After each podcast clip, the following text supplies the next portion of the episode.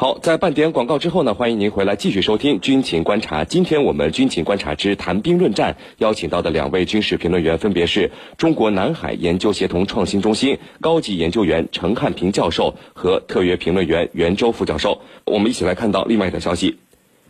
朝鲜北部核试验场废弃仪式原来计划将在五月二十三号至二十五号之间视天气情况来举行。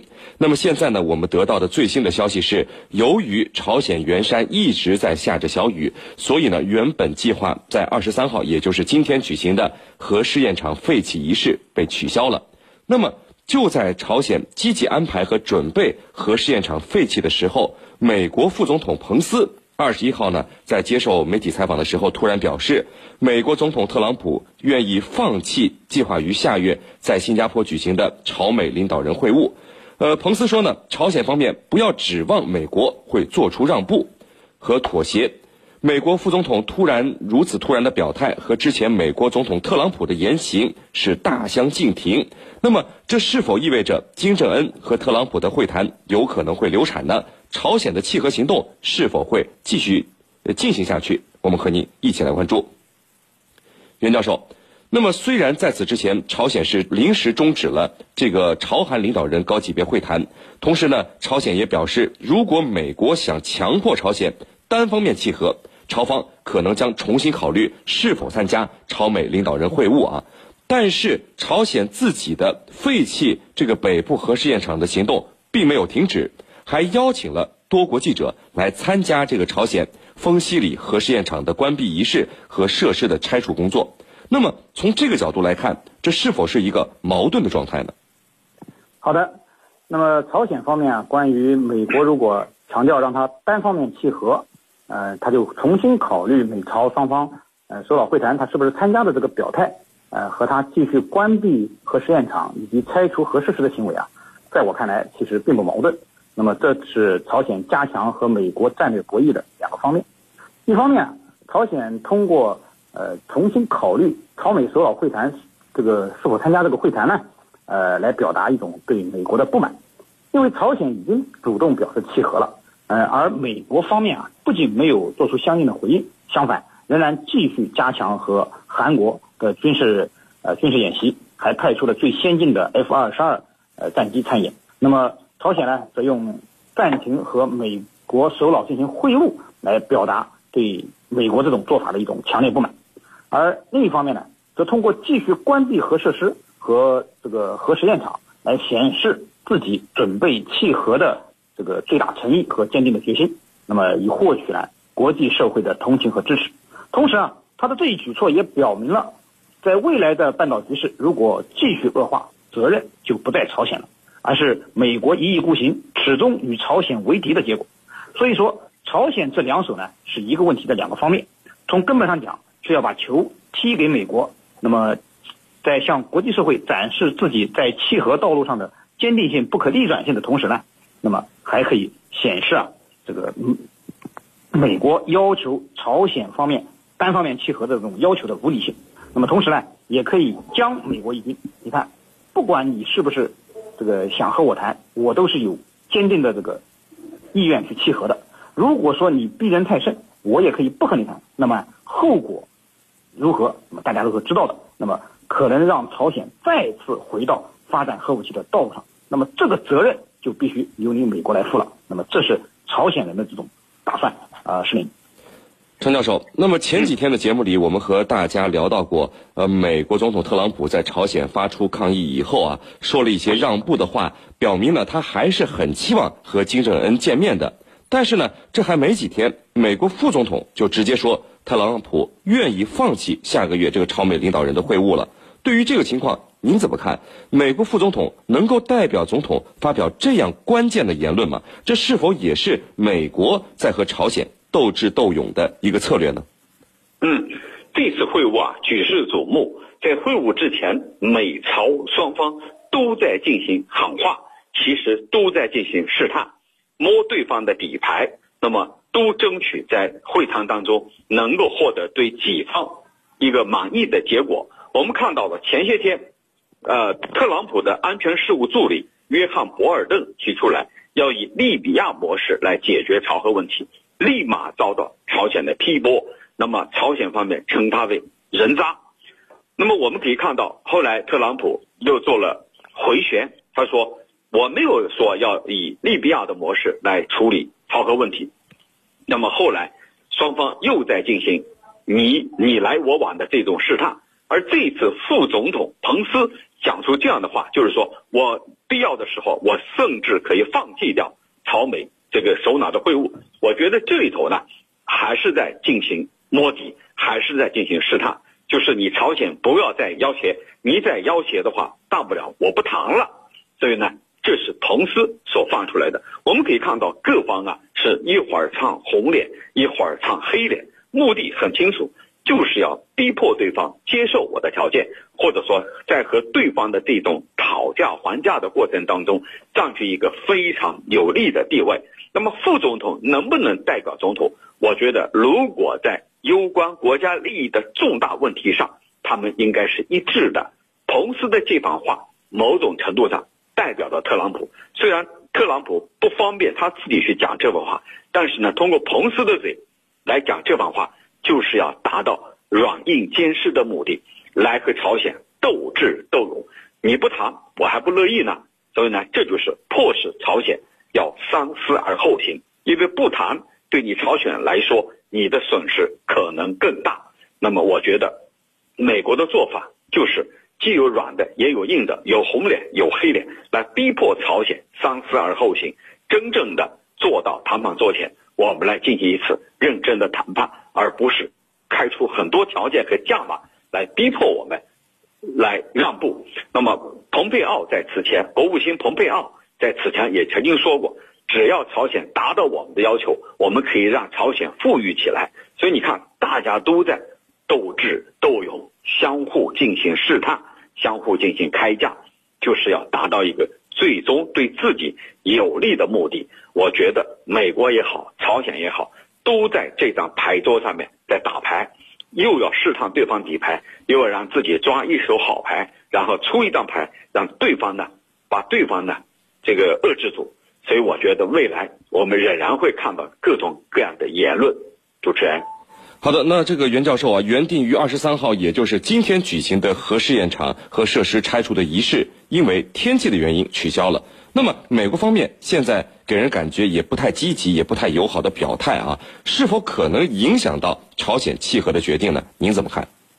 好的，呃，我个人认为啊，即便是美国对朝鲜契合有着上述不友好、不积极的表态，那么可能对朝鲜契合的决定呢，也不会产生太大的影响。那么朝鲜这次做出契合的决定啊，呃，应该是说是经过呃深思熟虑的，是对当前形势的一个正确判断的结果，并非意气用事。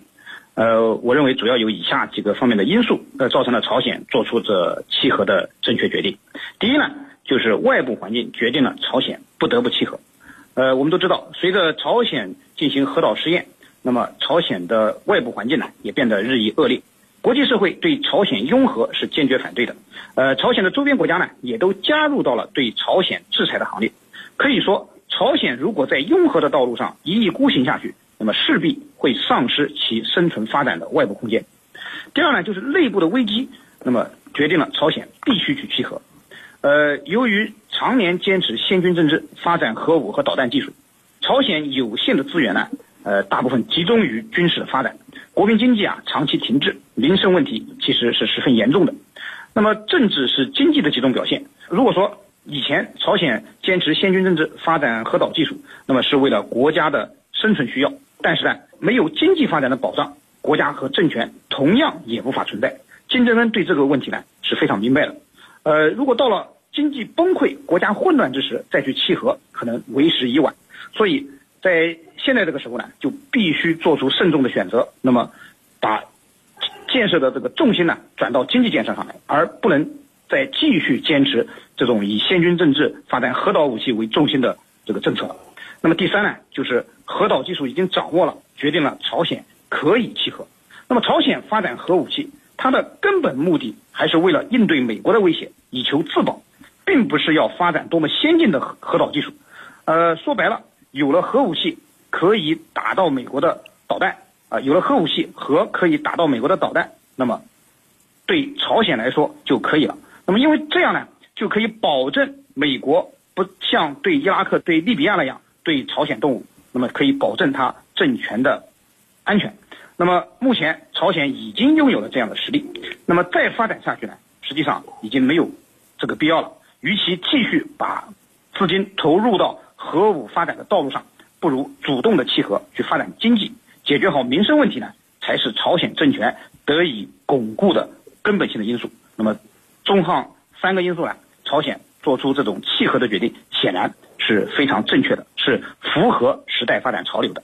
是您，程教授。那么现在来看，金正恩和特朗普的见面是否有流产的可能性呢？半岛的局势是否会因为美国的反复而变得复杂起来呢？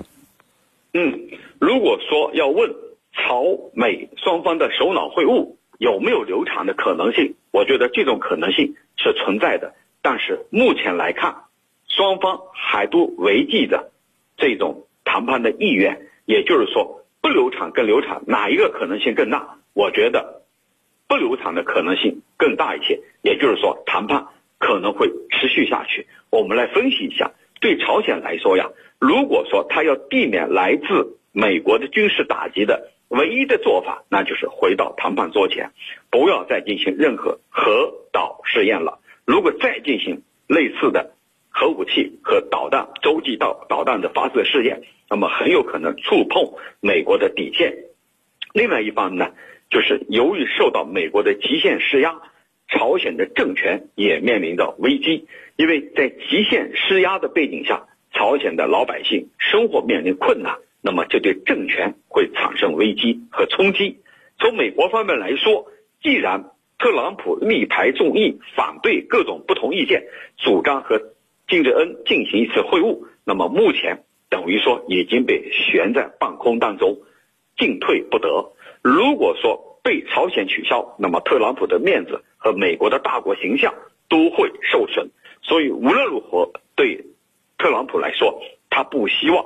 取消这样的会晤，而是能够正常进行。那么另外一个方面呢，特朗普把这次会晤啊也寄予很大的希望，因为他认为，你看前几任总统都没有解决朝核问题，你看我现在可以做到了，我可以和朝鲜领导人坐下来谈一谈。所以特朗普非常希望通过自己的标新立异、不同的做法来向美国国内展示他在外交上是得分的，尽管面临通俄门的调查的困扰，但是在外交上。尤其是在一些问题上所取得的是一种突破。前几天，三名被关押在朝鲜的美国韩裔公民回到了美国。特朗普半夜登上机舱，告诉所有的媒体说：“你看，奥巴马没有解决的问题，我一分钱没花就解决了。”所以，他所寄希望的就是以自己不同的做法、标新立异的做法，来带来意想不到的效果。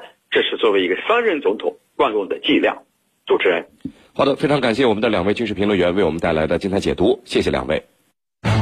深入军情一线，直击世界风云，军情观察。最近呢，一直在和大家说的关于飞鹰特训营的大型少儿军事化夏令营啊，这两天打电话咨询的家长非常多。这里呢，是您再和大家简单的介绍一下。飞鹰特训营是面对江苏全省八到十五岁的青少年推出的夏令营活动，采用军事化的管理模式，再加上寓教于乐的体验式教育，让孩子们提高心理素质，磨练坚强的意志力，提升抗压能力，学会应对灾害的生存技巧，同时呢，学会感恩，懂得关爱和理解家人。有的家长也在问，年龄大小差距这么大。怎么分班呢？这里呀，要告诉大家的是，飞鹰特训营一般一个中队里是各个年龄段的孩子平均分配。那为什么要这么安排呢？主要是让年龄大的孩子学会去照顾年纪小的小伙伴，培养他们的责任意识和榜样意识，而年龄小的则可以从大哥哥大姐姐们的身上去学习，去感受大哥哥大姐姐对自己的关爱。因为能够感受到别人如何去关爱你，你才能懂得怎样去关爱别人。飞鹰特训营有两个特训项目，分别是六天六夜和十四天的。目前呢，报名特别火热。六天六夜的第一期已经全部满员了，十四天的名额也已经过半了。那么还想报名的家长一定要抓紧时间，关注微信公众号“飞鹰特训营”就可以报名了。微信公众号“飞鹰特训营”。那么有任何疑问呢，还可以拨打咨询热线幺八二零五零幺零零零七幺八二零五零幺零零零七来了解详细内容。纵论天下军情，解析兵道玄机，军情观察。观察。好的，接下来呢，进入到网友谈兵环节，看看我们的军迷朋友们在网上都给我们的评论员们提出了哪些问题。大家可以在各大手机应用市场下载大蓝鲸 APP，在大蓝鲸社区是您的朋友圈里来提出您的问题。陈教授，我们看有军迷朋友问，以色列空军司令。呃，二十二号表示，以色列是世界上第一个使用 F 三五隐形战机进行实战的国家。呃，这也是全世界 F 三五首次参与实战啊。想请教陈教授，怎么看待 F 三五呃这次可能获得的战绩呢？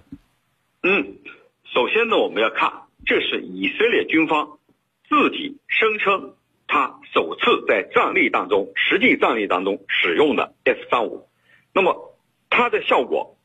只是他单方面所说，我认为他很有可能夸大了实际的效果。那么第二，我们要看他所这番话的背景到底是什么？背景是正在和伊朗争夺，这个正在和伊朗就伊朗在叙利亚境内的目标实施军事打击。那么我觉得这个背景就意味着他需要以这样的军事打击行动来震慑伊朗在叙利亚境内对一些什叶派武装的支持。那很显然，他的这个做法有两个方面的含义。第一呢，就是我刚才讲的，有可能夸大了实际效果；第二，他讲这番话的背景，他是有所指。那既然如此，F 三五在实战当中的效果到底怎么样？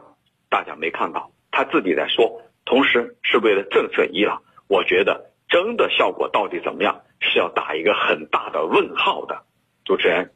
好，我们看到另外一位居民朋友问说，有一架呃俄罗斯的战机在列宁格勒呃的机场硬着陆，导致了一人死亡。想请教陈教授，什么叫硬着陆？为什么会有伤亡呢？那么硬着着陆呢？它可能是指，呃，不是一种正常的着陆着陆。那么你比如说，航空器以不正确的或者偏离标准比较大的姿态和速度贴近机场，然后呢？接近到机场的时候啊，它的起落架无法及时升开，或者呢导致整个机身和地面剧烈的碰撞，甚至呢发生摩擦，对起落架的减震支柱啊等作用的使命或者物理结构啊造成了严重影响，威胁到航空器在运行过程当中的飞行安全的，这叫硬着陆。那么在硬着陆的过程当中啊，会导致因为飞机机舱内会有很大的碰撞。会导致机舱内机舱内的一些乘客啊出现这个伤亡的情况，因为剧烈的剧烈的碰撞嘛，肯定会产生一些呃后果。所以呢，硬着陆，我觉得主要是指非正常的这种着陆，有时候起降器呃这个起落架无法伸开，有时候有其他方面的原因，或者这个起落架的轮子掉了，这是我们也经常看到的。那么导致不得不以机身强行着陆的方式。来进行招肉，但是在这个过程当中肯定会造成一定的伤亡，这是肯定的。主持人，好的，非常感谢中国南海研究协同创新中心高级研究员陈汉平教授为我们带来的精彩解读，谢谢陈教授。因为时间的关系呢，今天的军情观察到这里就结束了。是您代表编辑赵晨，感谢您的收听，我们明天见。